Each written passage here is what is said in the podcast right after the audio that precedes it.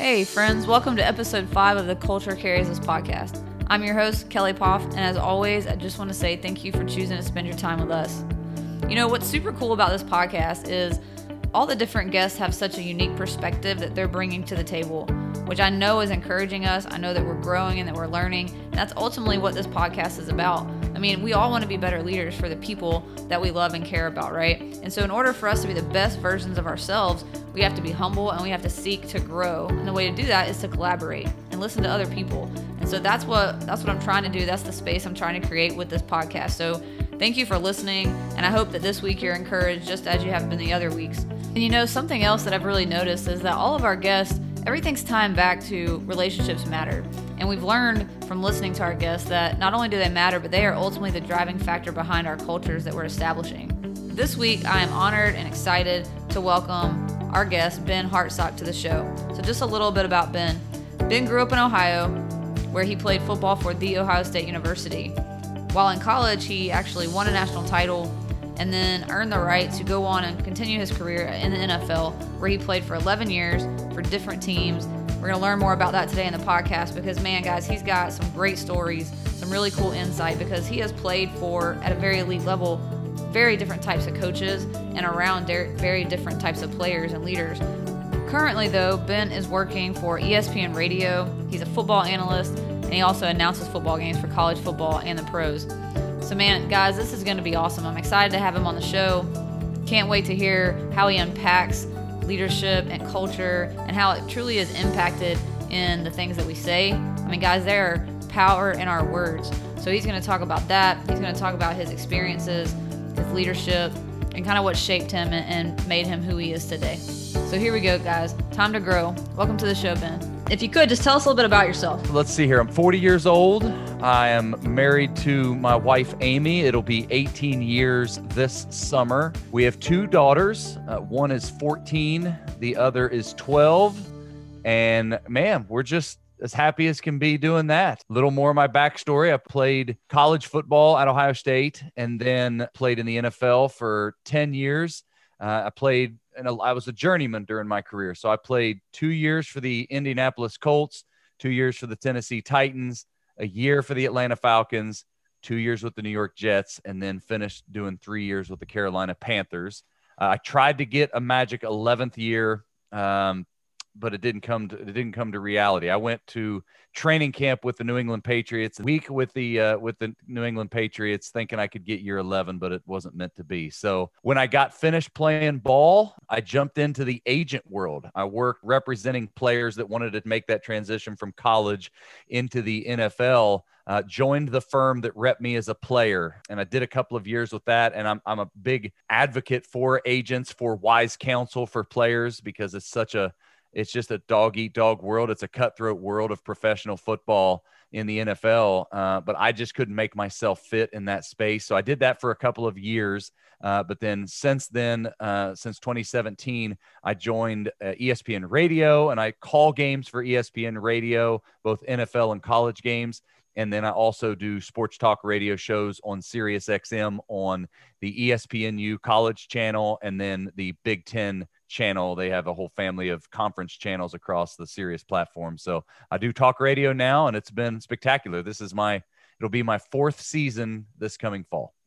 Man, that's awesome. So two things. Number one, um, we, we don't have to tell anybody, but we all know the Falcons were your favorite team, right? I mean, ATL, right? no, the second thing though, I think it's cool, even though, even though you only did it for a couple years, the, the agent gig, because what a cool perspective you had as a player, right? And so coming from a player and then being an agent to help like give wisdom and guidance yeah. to to guys who were just, you know, in shoes that you were just in. And so I feel like that's even though it didn't last long, that's that's I feel like that's pretty cool. Well, and it's it was a job that I'm grateful for the experience and as I came out of the game, it was healthy for me to have something. I needed to have something to jump right into. I think the struggles of players once their game uh, time wearing their their helmet or their uniform comes to an end, struggle to find direction. And so for me to have something to jump into was really uh, helpful.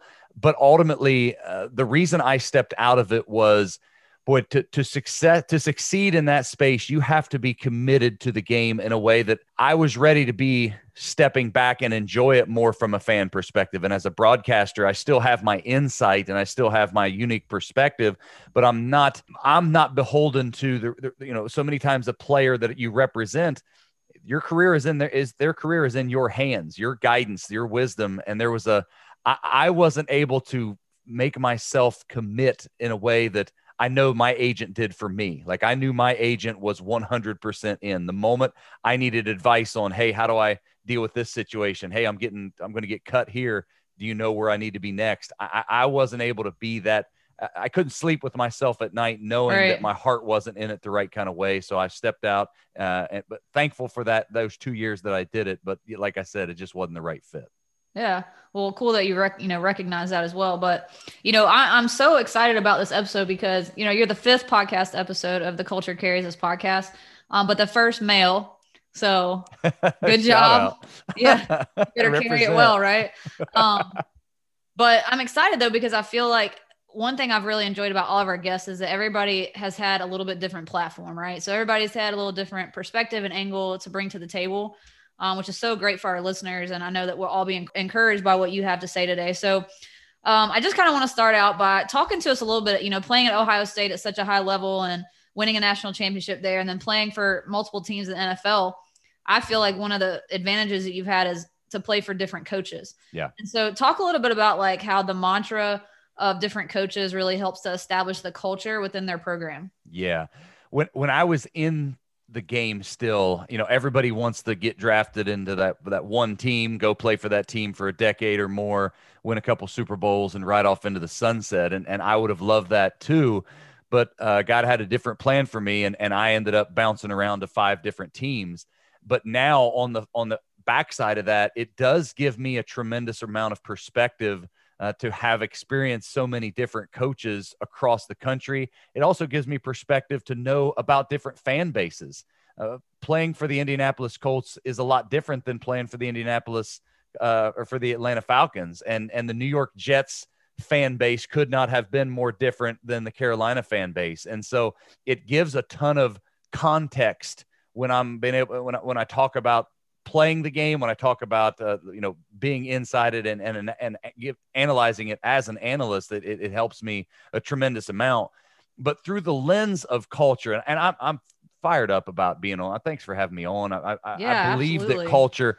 So much of what I do as a as a broadcaster now is. I, I, maybe the thing that I'm most passionate about within the realm of sports is the institution of athletics like people are, you, you know, you're a softball coach. I played football, but the, the reality is the institution of athletics, and, and, in many ways, that's a fancy way of saying culture, has such potential for positive influence that I, that's what I get most fired up about. And when I, when I think about the experience of being coached by Jim Tressel at Ohio State or being coached by Tony Dungy, a Hall of Fame coach with the Indianapolis Colts, I, I'm able to now, with the benefit of hindsight, as a 40 year old, look back at what they built, at how they ran their program, how they implemented their culture, and how it's it's so much more than just chasing a, a trophy or chasing a championship. It really becomes foundational in a way of life. And, and, and when we talked about, you know, setting up for this show, the thing that I pointed out to you that sticks out more and more as time passes is how everybody looks at coaching and says, wow, like, how do you do it? There are so many tentacles to being a coach. You're part right. psychologist. You're a you're a motivator. You're a, a, a, schematics. You're X's and O's. You're you're you're you're scouting. There are so many different avenues in coaching, and that's true. But when it gets down to its essence, it's building a culture. It's building something that every single person within your building, whether it's the superstar Pro Bowl quarterback or whether it's the water boy that's giving him water on the sidelines, how does that culture permeate and reach every one of those players in that game? And I have found through playing for different coaches and now that I study it professionally as a broadcaster, the power of mantras are so fascinating to me And I, I look across the most successful coaches uh, at uh, specifically in football is kind of the lens that I look through. But I look at a Nick Saban, and I, you know, their mantra is the process. And you look at Dabo Swinney, their mantra is all in. Uh, I look at uh, Bill Belichick in the NFL, one of the most successful NFL dynasties. His mantra is do your job. Well, I look at those now and I see how that one phrase for each of those teams can be applied in so many different ways. Look at the, the, the do your job with New England Patriots. And I think about I was there for four days, and that reality, uh, that that phrase is plastered all over the building. It is reiterated by every coach, by every trainer, by every nutritionist, strength coach, position coach. It is absolutely hardwired into that franchise in a way that everybody knows how does that phrase apply to me? Do your job it, it, can be applied to an individual. If i'm a if i'm a tight end on that roster do your job means you know what? Don't worry about what the tackle's doing. You don't need to be concerned about what the fullback's doing. You don't have to be concerned about what the quarterback's doing. You focus on what you focus on. As a as a player i don't need to be worried about the, the call that is coming into the huddle because it's not my job to think about what i need to be or what the call needs to be to have a successful play that's the job of the play caller and as a uh, you, you, but then you back it out a little bit and you say okay how does do your job have anything to do with me during an off season let's say it's the middle of summer and we're a couple of months away from training camp well do your job represents you know what do your job means that you are accountable to something. You have a responsibility. There are so many ways that when you boil down coaching and all of its many tentacles, if you can boil it down to its essence and you find that mantra that represents you as a coach, and for Bill Belichick, it was do your job. For Jim Tressel at Ohio State, the one that it, it, it resonates even more with me now, 10, 20 years uh, removed from it, it was remember who you are and, and at the end of every single practice at Ohio State or after every game, Coach Tressel would would repeat a couple of key phrases remember who you are give thanks reach out to your loved ones. But that remember who you are was something that was it was again it was pervasive within our culture. It was up on signs in the locker room. It was reminded to us uh, throughout the, the week, throughout the day, when we got a schedule, when we were making a trip and we knew, okay, this is our schedule, when we have meetings, when do we have dinner, when do we have more meetings, when, when do we have to be at the locker room, right there, right above everything. Remember who you are.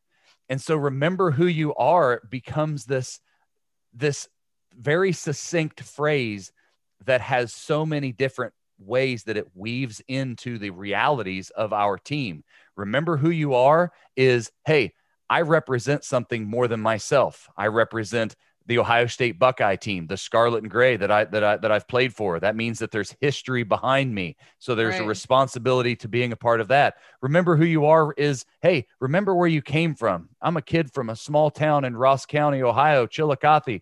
I'm a, remember who you are. I'm a member of the Hartsock family, Tim and Patty Hartsock, brother of uh, Fan Hartsock and sister of Abby Hartsock it is such a, a, a magical way that no matter where you are and no matter what you're doing, remember who you are is something that boils down the essence of what Jim Tressel, the head coach at Ohio State, wanted our culture to be. Yeah, and it's powerful. I mean, all of those mantras, everything that you just talked about is powerful, but that one to me really sticks out and it did when we spoke, you know, previous, but remember who you are. I just feel like it's so it's just strong. It's a strong way to remind the people that you lead of kind of where their focus needs to stay, right? Um, and so a couple things that I was I was thinking when you were when you were talking about that is, you know, you were talking about with the Patriots. It says do your job, and it's everywhere, and the coaches are saying it all the time, right? Um, and it makes me think about the importance of as leaders, whether you're a principal and you have your admin team, uh, you're the owner of a business and you have the people that work for you, or we're coaches and we have our coaching staff, like making sure that terminology is the same mm-hmm. is so big, right? Because if my players hear me say, we need to be selfless mm-hmm. or play for the person beside you, right? Um, or show up for your teammate. If I'm saying those things and then they hear the assistant coaches saying those things, then pretty soon our players are going to be saying those things naturally. It's going to be ingrained in our culture, just a part of who we are, right? But if that terminology is never the same, yeah, you don't get the same message. And so I think that's important. And then the other thing that you mentioned, you know, the do your job thing, it makes me think about like controlling the controllables. And that's what mm-hmm. we tell our players like focus, just control what you can control. Like you can't control technically what your teammate is doing. Right. But you can control what you're doing. So are you giving max effort every single day? Mm-hmm. You know, are you adding fuel to the fire with your actions and your words? Are you making us a stronger unit every single day? And if you do that for yourself, and like you said, every every single person in our program is doing their job, man, we're going to be strong. Yeah. Yeah, re- remember who you are is is a, an individual statement, but when you are a part of a team full of people that absolutely align themselves with that, then you know I can depend on this guy next to me when we have to execute a double team or with if I'm a quarterback and a tight end and and I, and that quarterback is expecting me to be at five yards, not four and a half, not five and a half. He needs me at five remember who you are is something that boils down and it, it is becomes through consistently. I think that's what you're the point you're making that the yeah. consistency of message is one that it, it, it is so it becomes secondhand. It becomes second nature to us that you don't have to think about it. And that is where it, it truly becomes magic within teams when you talk about building rosters of okay we need fast guys we need tall guys we need big guys we need small guys but it's not just about the fastest. It's not just about the tallest. It's about guys that we know can buy into what we are. And uh, we're just coming off the NFL draft, and it's so fascinating to hear from all the way to uh, the Super Bowl champion Tampa Bay Buccaneers down to I've uh, done an interview with an FCF FCS level coach, a Division two or lower coaches. They're all looking for players that love the game they're all looking for guys that are hungry. They're willing to sacrifice talent. They're willing to sacrifice. You yeah. say, you know what? If I have a guy that is a touch slower, but he aligns himself with what we believe in, whether it's all in at Clemson or the process at at at, uh, at, at Alabama or do your job when it was Jim Tressel at Ohio State.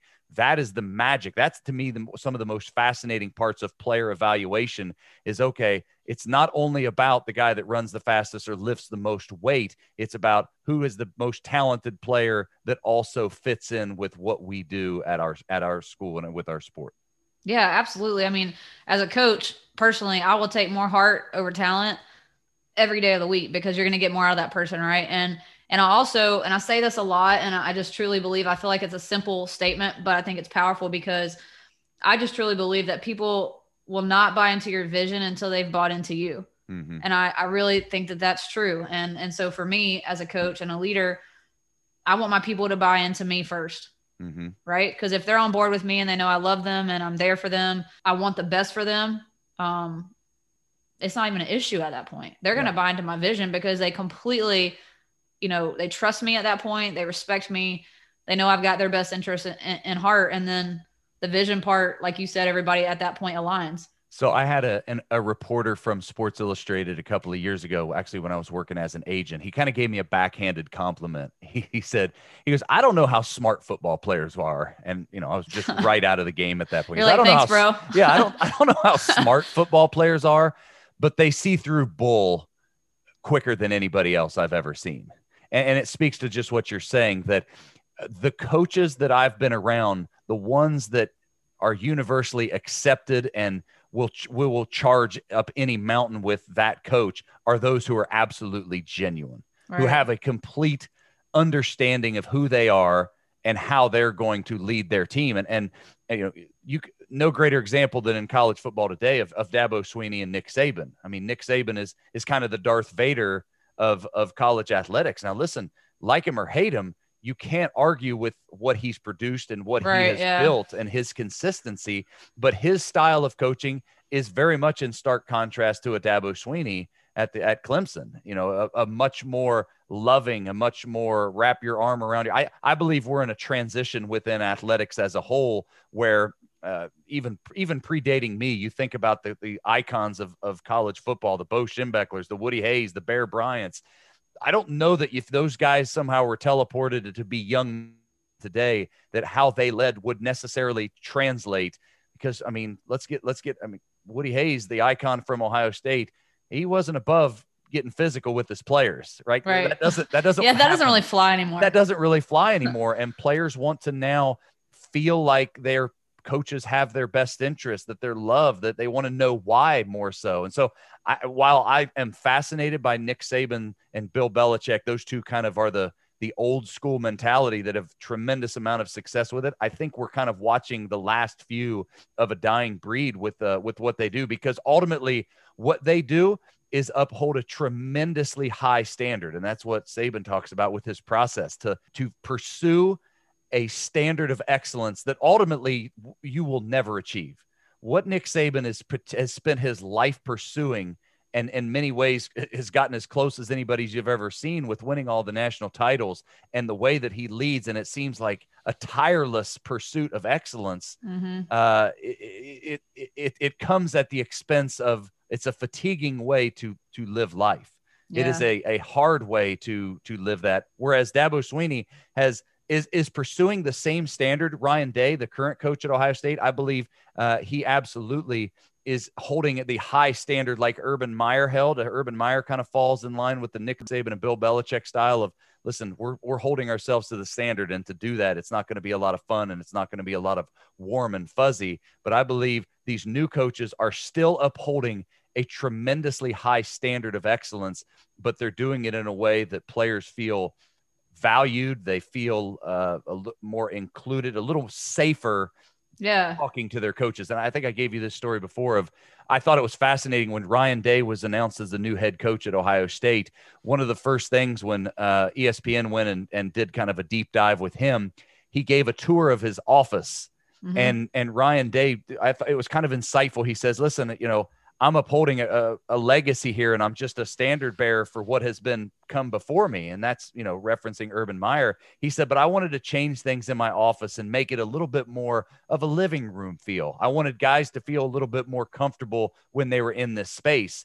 And Ryan Day, remember, as a mentor of, of Urban Meyer, he would never want to speak ill will of him. But that statement was basically saying, guys didn't feel that safe or and comfortable to be able to come and share and and be vulnerable and transparent with Urban Meyer but I want them to do so with, with me uh, uh, uh if I'm going to be that head coach now. So I think that's the new era. And if you look at this, the younger successful coaches around college athletics, you see a Dabo Swinney, you see a Ryan Day, Lincoln Riley with Oklahoma, uh, uh not PJ so Fleck. much PJ Fleck, not so much guys that are grabbing guys by the face yeah. mask and and you know screaming and and rapping whistles off of their helmets, guys that are more likely to put their arm around your neck and and be a little bit more uh, explanatory when they're they're upholding their standard.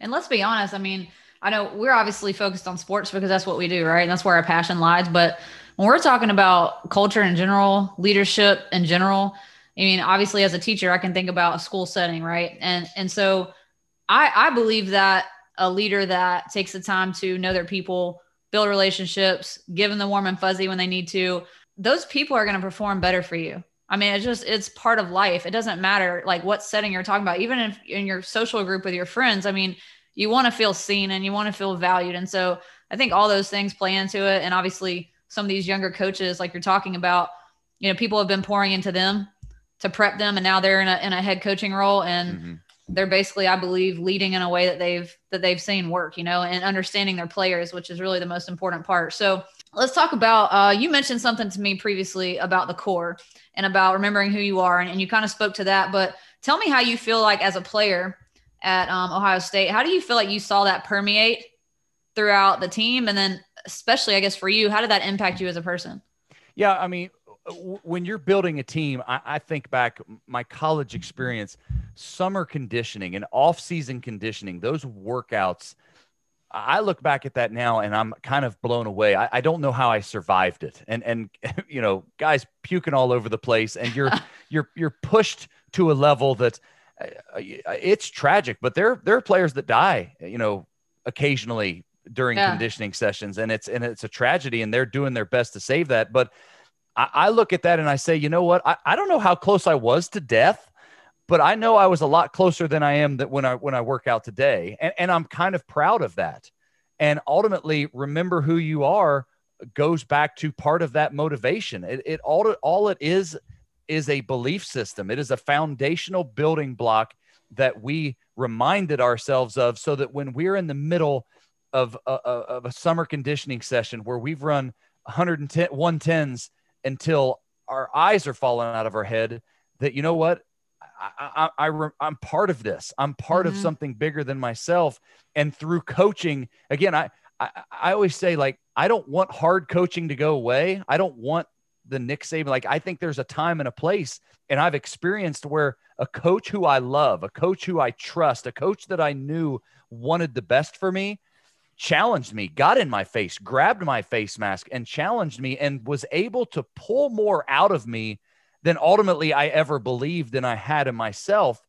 But because our culture was so safe and so per- pervasive, it was everywhere that we were able to hold each other to a tremendously high standard and challenging each challenge each other in ways that we were able to achieve things that ultimately if left to myself i would have never pushed myself as hard. If i wasn't if i didn't hold myself accountable to my other teammates and if i didn't remember that they believed the same mantra that our coach had set out for us and and we all were holding ourselves to something bigger than what we uh, than what uh, us individually I don't think we would have pushed ourselves in the same way. And so right. I'm grateful for that experience and I'm grateful for that now because ultimately, uh, I think we talked about this before that the reason why athletes are so desired in the workforce, are so sought yeah. after in positions of leadership is because they have sacrificed themselves before. They have been a part of something bigger than themselves and they have been challenged and faced adversity in ways that so few people without the institution of athletics to push them. I, I know for a hundred percent fact, had I not been involved with athletics, I never would have pushed myself within a fraction of what I uh, what I did because I was a part of a, a, team and I had accountability that I a standard that I was asked to meet. I I think I've heard Nick Saban say this that the human nature tends towards mediocre. Like it's part of our mm. Most basal level uh, life survival skill is to not overextend ourselves, to do the least amount possible. Because you know, in a in a in a period of life where you you know you survival of the fittest, you you you didn't want to overexert yourself any more than you had to. So to find people that are intrinsically motivated or to put yourself in an environment with people that are holding themselves to a higher standard is hugely impactful to me now as as someone who's outside of the game and it's still it's still woven into how I lead my family. It's it's yeah, woven into how I interact with my friends and and how I even in in such a simple a way of of how I maintain my fitness to this day. If I wouldn't have had the opportunity to be a, a, a part of something like uh, high level athletics or even high school athletics, uh, I, I, don't think I would hold myself to that same standard. Yeah. And I think uh, something I used to say to our players was your body can do so much more than your mind tells you that it can. Right. Yeah. And so I think a, a huge part of that, like taking it a step further, is those other intangibles, all those other things that have been built into you as a player. So like you're saying, like you were holding yourself accountable because you're you're there for your teammates and they're holding you accountable. And it's in essence, and for me, it is all about the relationships. Like mm-hmm. I understand, I've seen it firsthand as a coach. When I develop strong bonds with my players, I mean, they will run through a wall for you. Yeah. You know, and so now it's not like, oh, I'm gassed out on the sprint. Like, yeah, you are, but I believe in you. So keep going. And it's like, okay, I got this. Yeah. Like if that relationship is not present, you're getting half the effort from the player. You're getting, you're not reaching their potential. I mean, mm-hmm. it's a mm-hmm. completely different ball game, you know?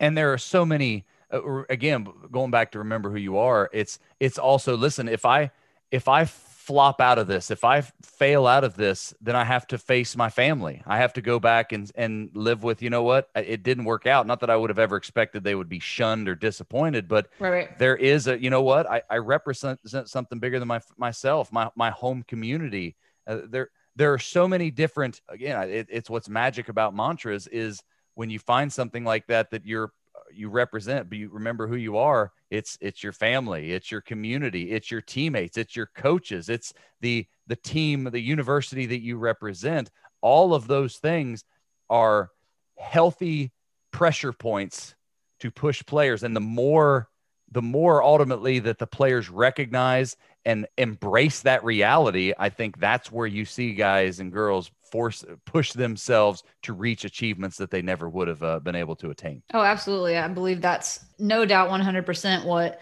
gets people through adversity and challenges, whether it's individually in life or as a team. It is absolutely those things that have been built prior to it. All right. So I think that we both believe in this next part and I have both experienced it, but I want you to speak a little bit on the impact and the power of encouragement, you know? So, like how one interaction can completely change your perspective, your attitude, your self esteem, or your effort. Um, I know you've probably got some stories from playing in college and NFL, but talk a little bit about th- just the true impact and power of words. Yeah, th- there's a couple of key moments during my playing career that I believe were were absolutely fork in the road moments for me. Uh, when you talk about a, a, a kid going from high school and even making it to college and then continuing to pursue college and, and having the opportunity to go to the to the NFL there are so many potential left turns that could end with never reaching that ultimate goal. And I, and I point to the fact that I'm I'm that guy that the stat I always give is there's roughly a, a million high school football players every year give or take. And of that million high school football players only not two, not 2% make it to the NFL, not 0.2% make it to the NFL, 0.02% ever get drafted into the NFL. This, you know, refreshing my mind right off of the NFL draft. Wow, that's that's that, crazy. Right. That that is a that is a, a, a, a pinhead. I mean, a small, small margin of error. And there are a million factors that go into making that staying healthy, having the ability being in the environment that gives you the opportunity to present your skill set. But also, I look at a couple of uh, key moments for me, and it was encouragement from coaches, a couple of key encouraging moments.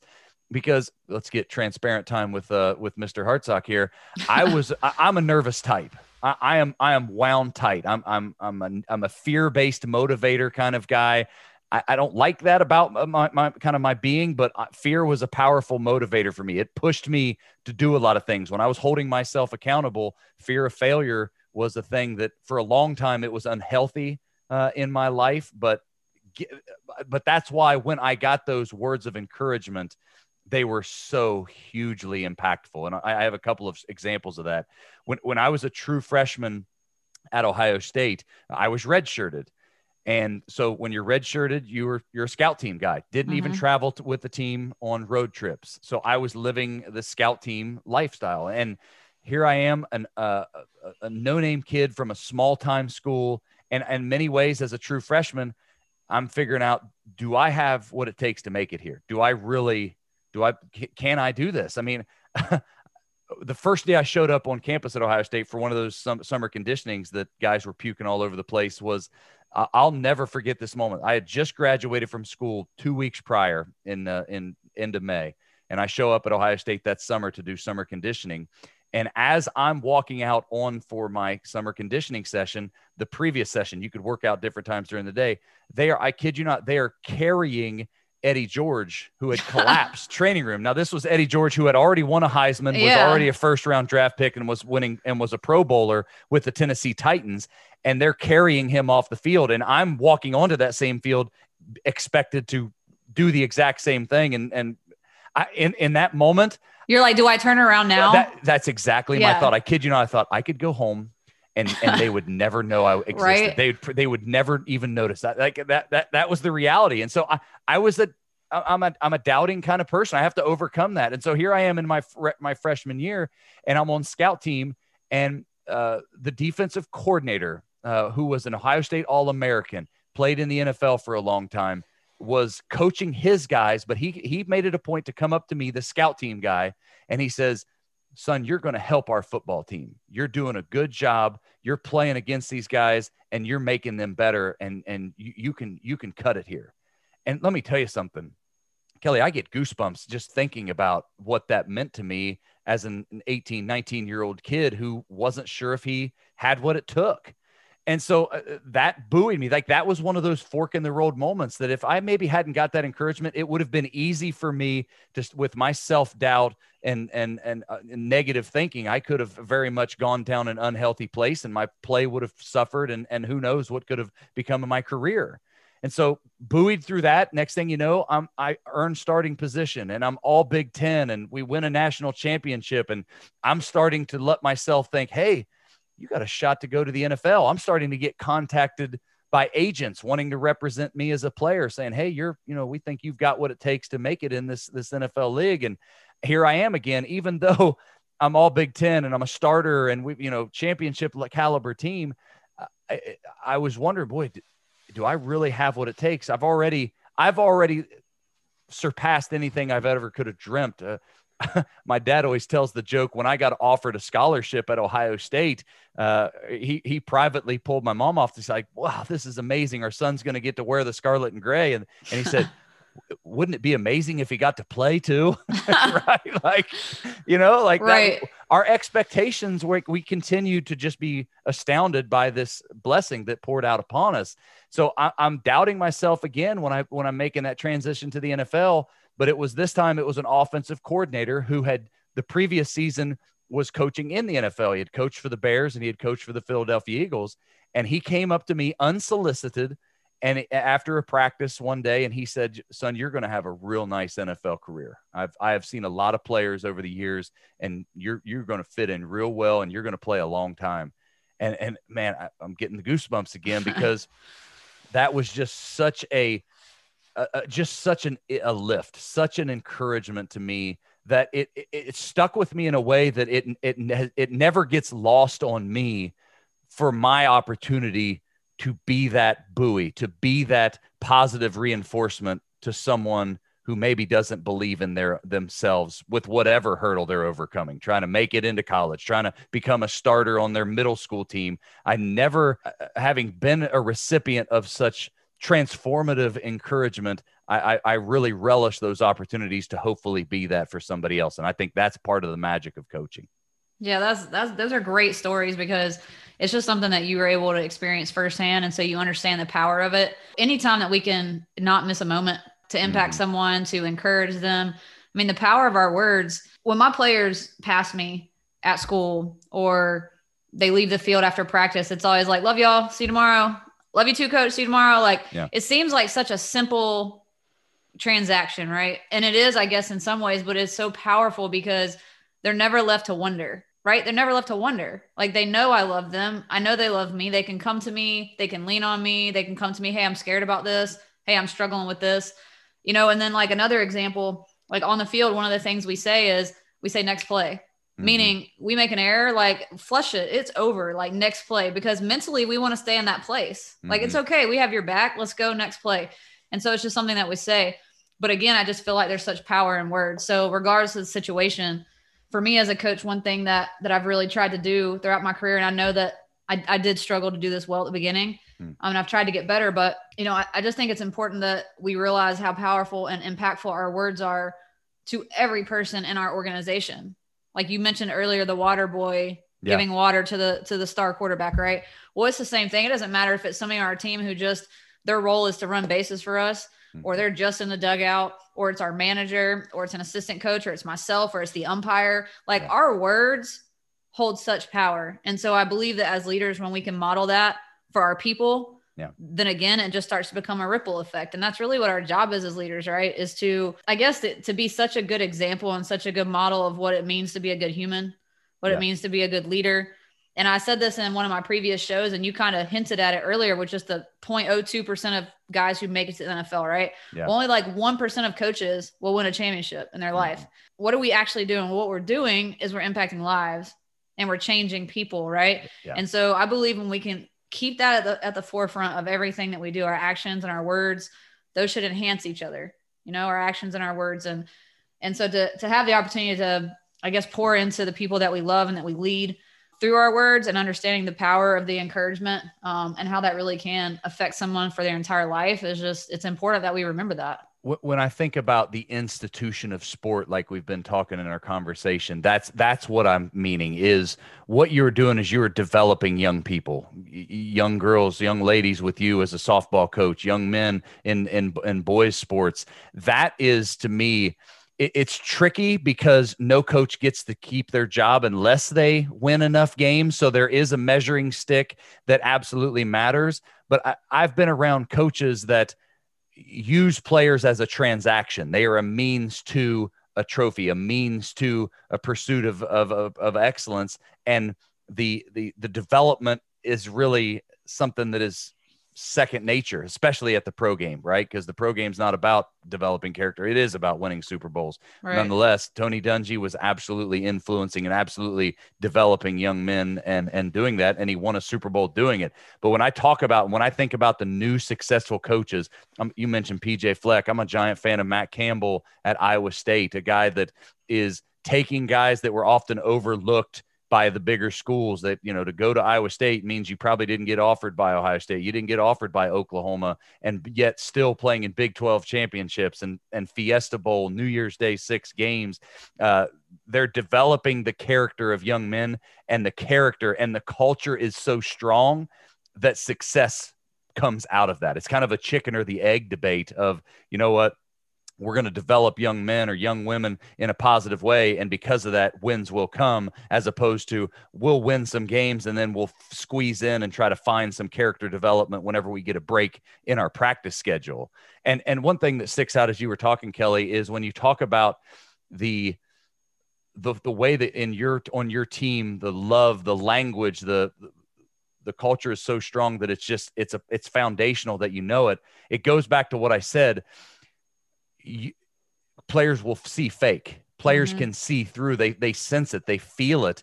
And because I, I can think of you never know what moment when you're looking at if you've got players that want to go onto the college level, it reminds me of a story that Matt Campbell, the head coach at Iowa State, said about his star tight end this year. This guy named Charlie Kolar, a guy that's will be drafted next season into the NFL. He said, I knew that Charlie Kolar was the right guy for Iowa State when he came to visit on a on an official recruiting trip by the way he treated his mother by the way that he spoke to with respect and dignity. He opened doors and he he waited for her. And and and i knew that charlie kolar was the kind of guy that he was going to be right for iowa state.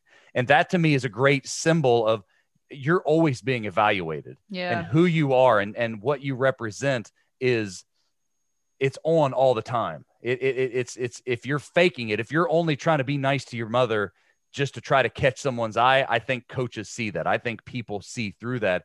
But the magic of coaching is you have at such a young age, a formative time, the opportunity to implement that love, that that foundational belief that you are valued, you are talented, you have gifting that is so spectacular. I want you to know that so that if they have aspirations of going on to college and the next level, it just pours out of them naturally. Second nature, it's not a transaction. It's not a a fake uh, false bravado or persona that they're trying to put out there. Yeah. It becomes part of who you are.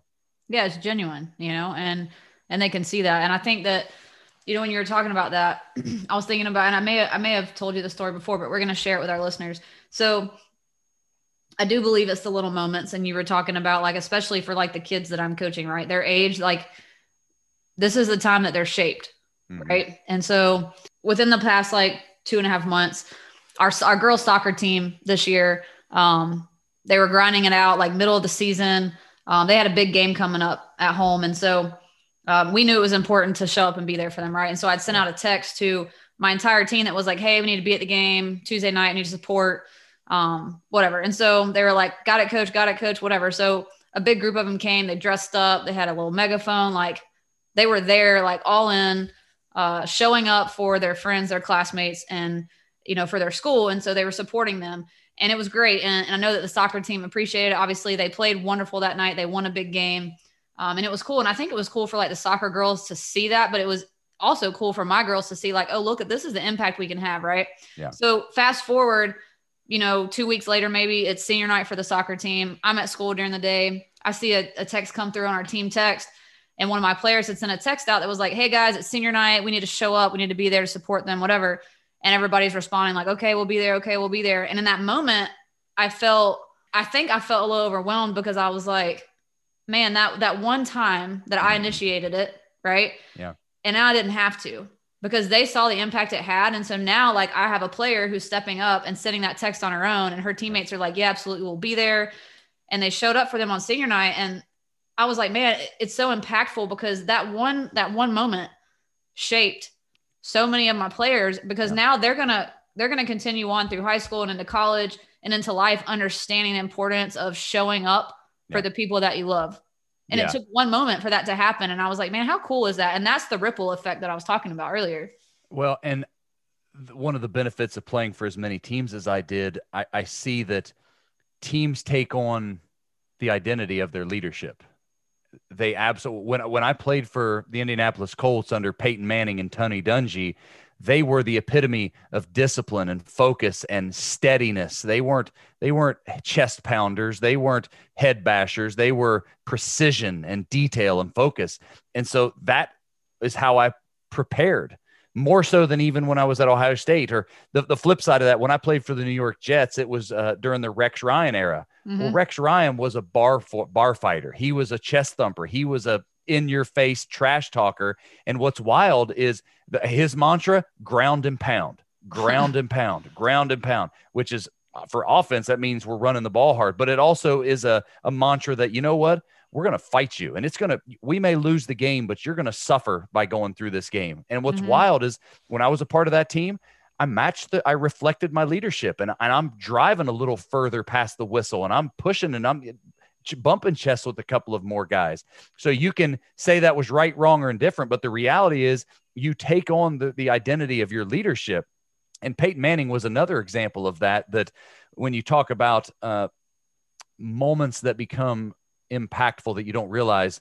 I'll, never forget right after I was drafted, I, was drafted to the Indianapolis Colts, and a couple of days later, I'm sitting in the Indianapolis Colts facility, and, and a group of rookies are sitting at the uh, the dining table at lunch, waiting to kind of meet all the new coaches and the players and everything, and and uh, just kind of nervously excited. Well, Peyton Manning walks in. And here we are, a group of guys that were all drafted or undrafted at various levels, all waiting and we're like starstruck, like completely eyes as big as saucers.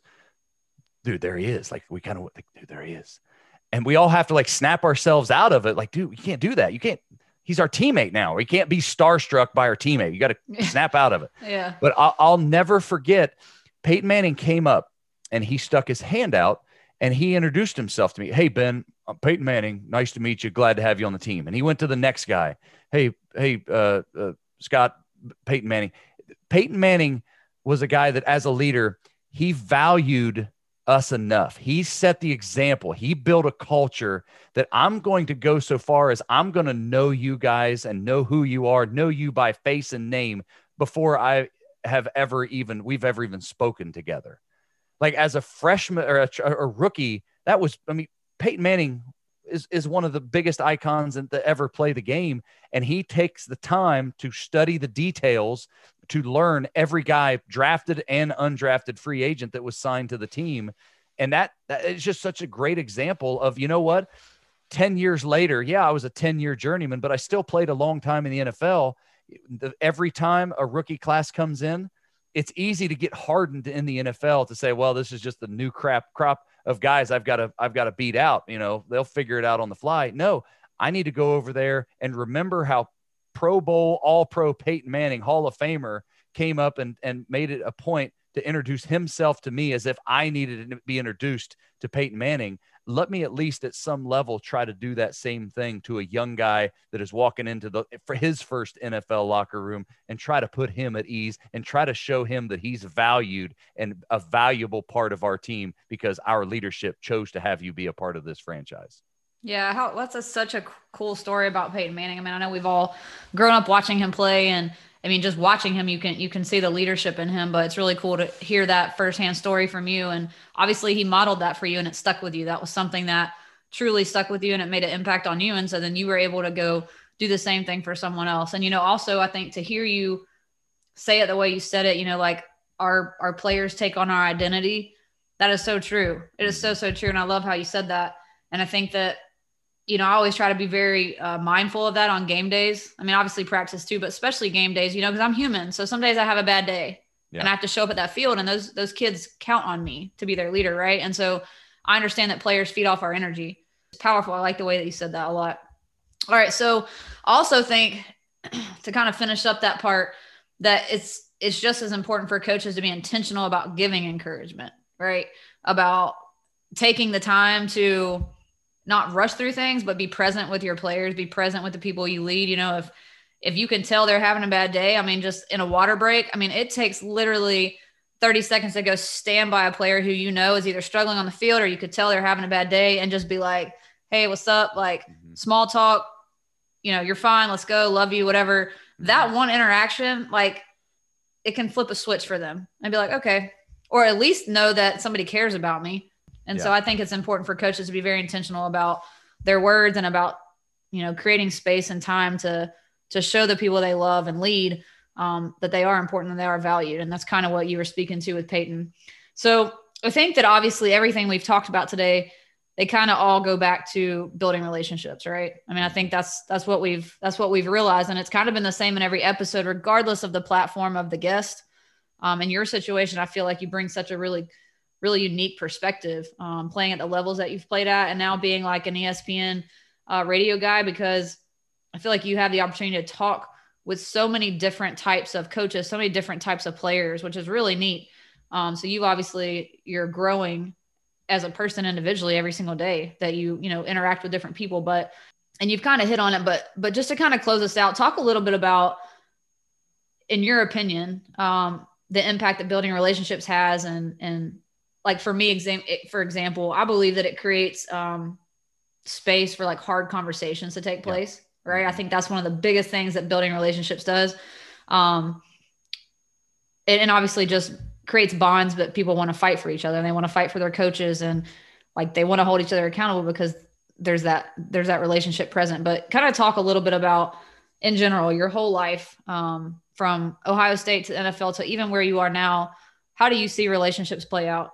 Well, the sh- relationships are a series of of debits and credits to me that I think I referenced earlier that when when I had a coach that I believe had had put a lot of deposits into our relationship, he was able to have a hard conversation with me. He was able to able to grab me by the face mask and challenge me when he thought I was not pulling my weight, when I wasn't living up to the standard that we all hold ourselves to.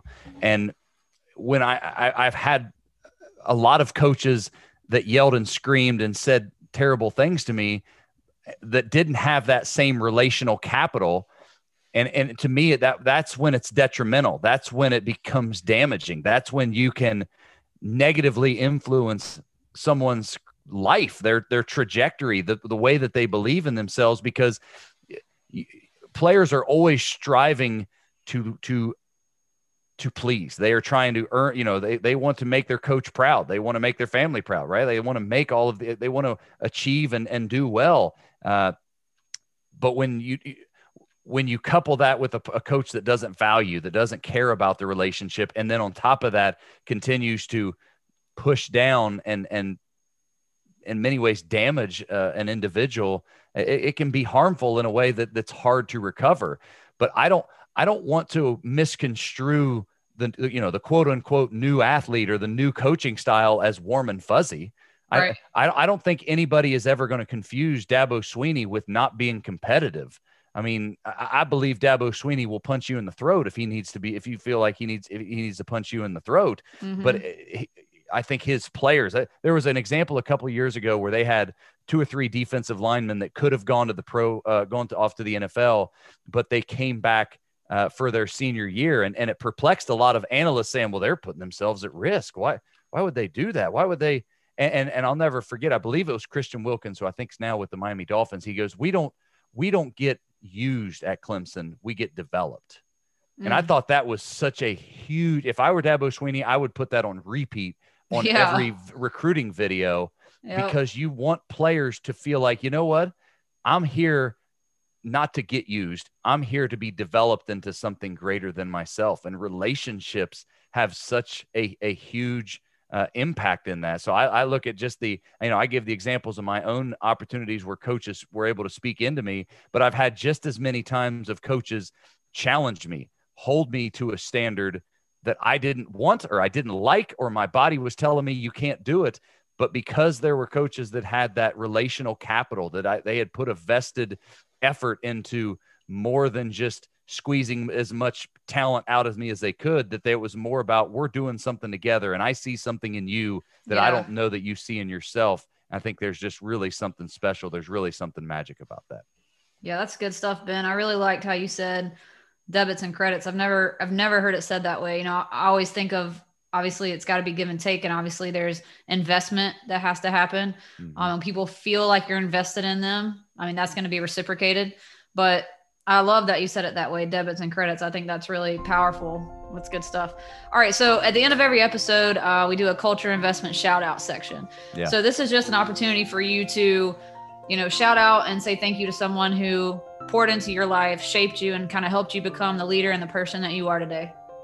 Yeah, so I you told me you were going to ask this question, and I, and I wrestled with it for a while, and ultimately I came back to the decision that led us to live here in the Dacula area, in this part of Gwinnett County. Remember, I, I was a guy that grew up in on a farm in southern Ohio and and won a national championship at Ohio State, and eh, probably every person on the planet would say, "Hey."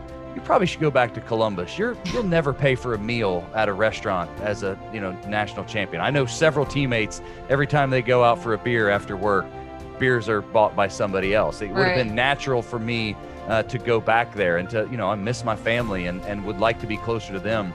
But my shout out really comes back to the reason we chose to live in this part of the world was the community of people that we got plugged into uh, when we moved here in 2008 to play for the Atlanta Falcons, uh, we got plugged into a community here at Dacula. A, a lot of it through our church family over at, at, Hebron, just around the corner from Dacula High School. And we got plugged in with a community of people that were so inspirational to me. And it, in the world of athletics, if you make it to the pros, a lot of it is out of your control. I didn't get to choose that I got drafted to the Colts. I didn't get uh, when, when I got picked up by the Titans. It was they claimed my contract. I didn't have a lot of choices, especially as a journeyman. Mm-hmm. I went to where someone would have me. I didn't have always a lot of options. But when I was getting to the decision, where as a as a person who's married to a wife, we had two young daughters at the time, and we're making decisions about, hey where do we want to raise our family? What what do we want to surround our children with? What kind of involvement do we want to be a part of? There was a, a community specifically for men. There for for me, there was a group of men that I'm still close with to this day. And it's not one singular guy, but there's a group of men that I identified as a what was I 28 when I when I lived here or when we when we first moved here that I said, you know what? There is something magic going on with this group of guys. And there was a, a perfect blend of, there were guys with kids a couple years older than me that were a little bit ahead in life that I could learn from and I could ask them questions about, hey, how do, how do you get through this? Hey, when you're doing with relationship stuff with your wife or you're dealing with work struggles, how do you deal with this? And that was magic. And then there was a group of guys my age that we were all figuring this out together, that we could walk hand in hand. In many ways, it was like a, a, me finding a new set of teammates to to charge through life with. And then there was also a younger group of guys that hopefully that I can pour some of my life experience into. And so I, I think of how did nothing would have led me to choose to live where we do other than the fact of the, the community of people, the church family that we home, the, the faith family that we go through our life with that have such a huge influence on myself. They have an influence on my wife. They have an influence on my my daughters. And, and I hope that we are able to do the same thing for those uh, people around us because just like all teams, there's really magic when everybody that could not be more different. These people are from, from high level executives to people that are working blue collar jobs, but they all have these roles. They all have this magic that we are able to share life together, be real, be transparent, be honest, hold each other accountable, pour into and encourage at times, and at other times challenge them and say, hey, you're a little off base here. I think you need to come back and, and make a, course correction. And I'll tell you now, eight years removed from taking off my football cleats and living here full time, uh, it has been completely confirmed time and time again that it's a special community that we're a part of. And I thought that was a, a uh, when I when I thought about uh, giving a shout out, I think that was an easy thing for me to, to point out. Man, that's awesome, and and obviously, I I'm totally feel you on that, right? So I grew up in Dacula, went to Dacula, so to be back at Dacula now as a head coach um, is special, obviously, you know, and, and communities change with time, and uh, you know, five years from now, even our community will be different. But I think it's the essence of of like what Dacula really is and what it means to people. Um, so it's really cool to hear you speak on that. And you know, I think what's been really cool about every episode so far is every time we get to this section of the show, every single person has they can't just come up with one person. And I think that's so cool because the truth is that we are all impacted and poured into and shaped by so many people, you know, throughout our journey in life. And it's kind of what's so special about life, you know, and, and why it's so important that we do cherish the the minutes and cherish the people because so many different people help us to get to where we are right Absolutely. and so again i think it's awesome that you have that group um, that you that you truly believe have been there for you that are still there for you um, so that's just awesome so you know ben i think i just want to tell you how much i appreciate your influence what you do for Dacula um, how humbled and, and just thankful i am that you were on the show with us today and just the the wisdom and the insight and the really cool i feel perspective that that you brought us today and I just truly am thankful for who you are and what you do in Dacula and and and just for being being willing to be on the show with us today. Yeah, I can't uh, echo the same. We we all have a, a sphere of influence. We all have a pocket uh, in this world. I, I, I get asked a lot because of the things that I was able to do, the, the accomplishment that God blessed me with to be able to, to do. I, I get opportunities to speak into young people and, and speak in front of events, but I, I try to remind people that don't let the fact that you didn't play pro ball or, or achieve some worldly level of success to to to downgrade the value that you have in your circle. And and I, I give an example of had I never played a down of football past past high school, I, I share a story of of when I was 10 years old. There was our high school, at my local high school basketball team went to the state championship. And here's the funny thing is they lost. They didn't even win. But those players on that 1991, I think, state runner up Unioto High School basketball team were my heroes.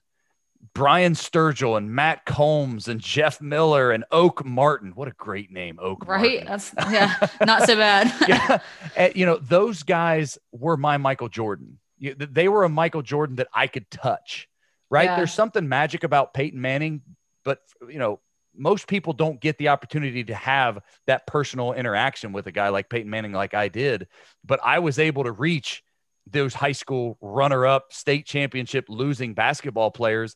And if I would have, eh, eh, those guys were were absolutely influential. The the way that I played sports in high school was impacted by the way that basketball team played. And so whether or not you're a, a high school player, then there's somebody on middle school that's looking to you. Yeah. And if you're a, a, a middle school player guess what? There's a kid that's running around uh, the park, you know, on a scooter that's watching how the way you carry yourself. And so there's there's a never-ending opportunity for influence. And I think a lot of times we we self-sabotage ourselves to say, you know what, because I didn't reach some worldly level of success, I don't have the opportunity or I'm not going to leverage my my platform for positive influence and we miss on a lot of opportunities that way. Very very true man, I just think that you brought you brought so much good stuff to the table today. That's awesome. I appreciate your time. I appreciate you being on here. Definitely want to try to catch your ESPN radio show. Yeah. Even, even though I'm an SEC girl, I'm, I'm gonna. I do the SEC channel from time to time. You know, we all we all try to support each other's causes here. I, you know, people always ask like, how do you how do you live down there in SEC country? And I say, listen, I'm I am like Magellan taking the gospel of Ohio State global you know you've got to you've got to go conquer territory. So i'm down here one one convert at a time trying to teach people change people over yeah yeah i see fandom. your shirt right now. I see it. I do. And anybody that hasn't you know i just learned this uh the other day when when ben and i met in person but uh if you haven't looked up the video on youtube called holy buckeye yeah.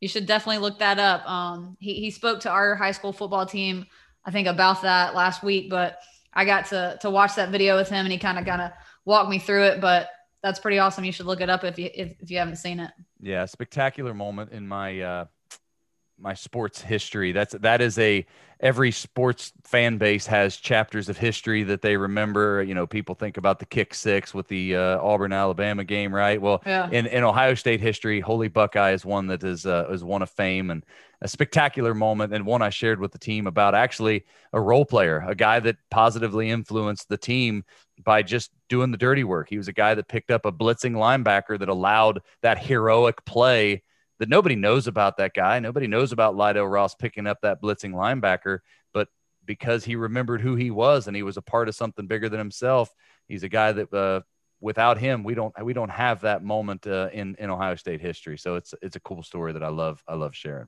Yeah, he did his job, right? Yeah, did do your job. Control your the job. controllables. That's He's what all about. in. That's right. Yeah. People people we just hit all cliches. the we just Yeah. hit all the mantras at one time. That was pretty good. Yeah, people hit all these cliches, but if they're done well and they're done with uh, genuinely, they absolutely matter. They really, really do. Absolutely. And, I, and I'm thankful that obviously that you were on the show today, but even more so that I'm thankful that you bu- you buy into the importance of culture. Yeah. You know, and, and what I'm trying to do with the culture carries us movement. And so just really appreciative of your time for sure. Absolutely. Thankful. Yeah, awesome. Another episode in the book. How cool to have the perspective of Ben Hartsock on the show today. You know, Ben played at such a high level, and so it's really neat to hear his insight and perspective on playing for different types of coaches and how those coaches truly impacted and shaped his life. All right, so let's look at our key takeaways for the week. Number one, mantras. The mantra of the coach, the program, or the organization, it truly does become hardwired and just a natural part of every piece of your culture. Number two, consistency of the message is crucial for buy in. You know, our terminology should be the same throughout our programs. Our people need to see it, hear it, and live it daily. Number three, a clear standard should be in place, and then everyone should live above that line. The key to that happening is accountability. Number four, words are powerful. Our tone matters and our timing matters. Word choice is also impactful. You know, words matter, so we have to be intentional to show up and build up with our words. You never know the impact a few words, timed right, can change a life, so don't miss the moment. Number five, building people should always come first. Developing people will actually lead to more wins for your program. Number six, people see genuine. Number seven, teams take on the identity of their leaders. So what are what are we modeling? What are we bringing to the table? Our people will reflect our leadership. We got to keep that in mind. And last, number eight, relationships. You know, Ben said that it is debits and credits. It's deposits into relationships that result in a space to have hard conversations. And ultimately, it is the relational capital that is built that has the most impact. When leaders invest, magic can happen. Guys, it's been awesome. I hope you enjoyed it. I hope there's something you know that you can take away from this that is going to help to shape you and make you a better leader. Remember that we don't get where we're going on accident. So make sure that you continue to seek growth, collaborate, get uncomfortable. We'll see you next week, friends.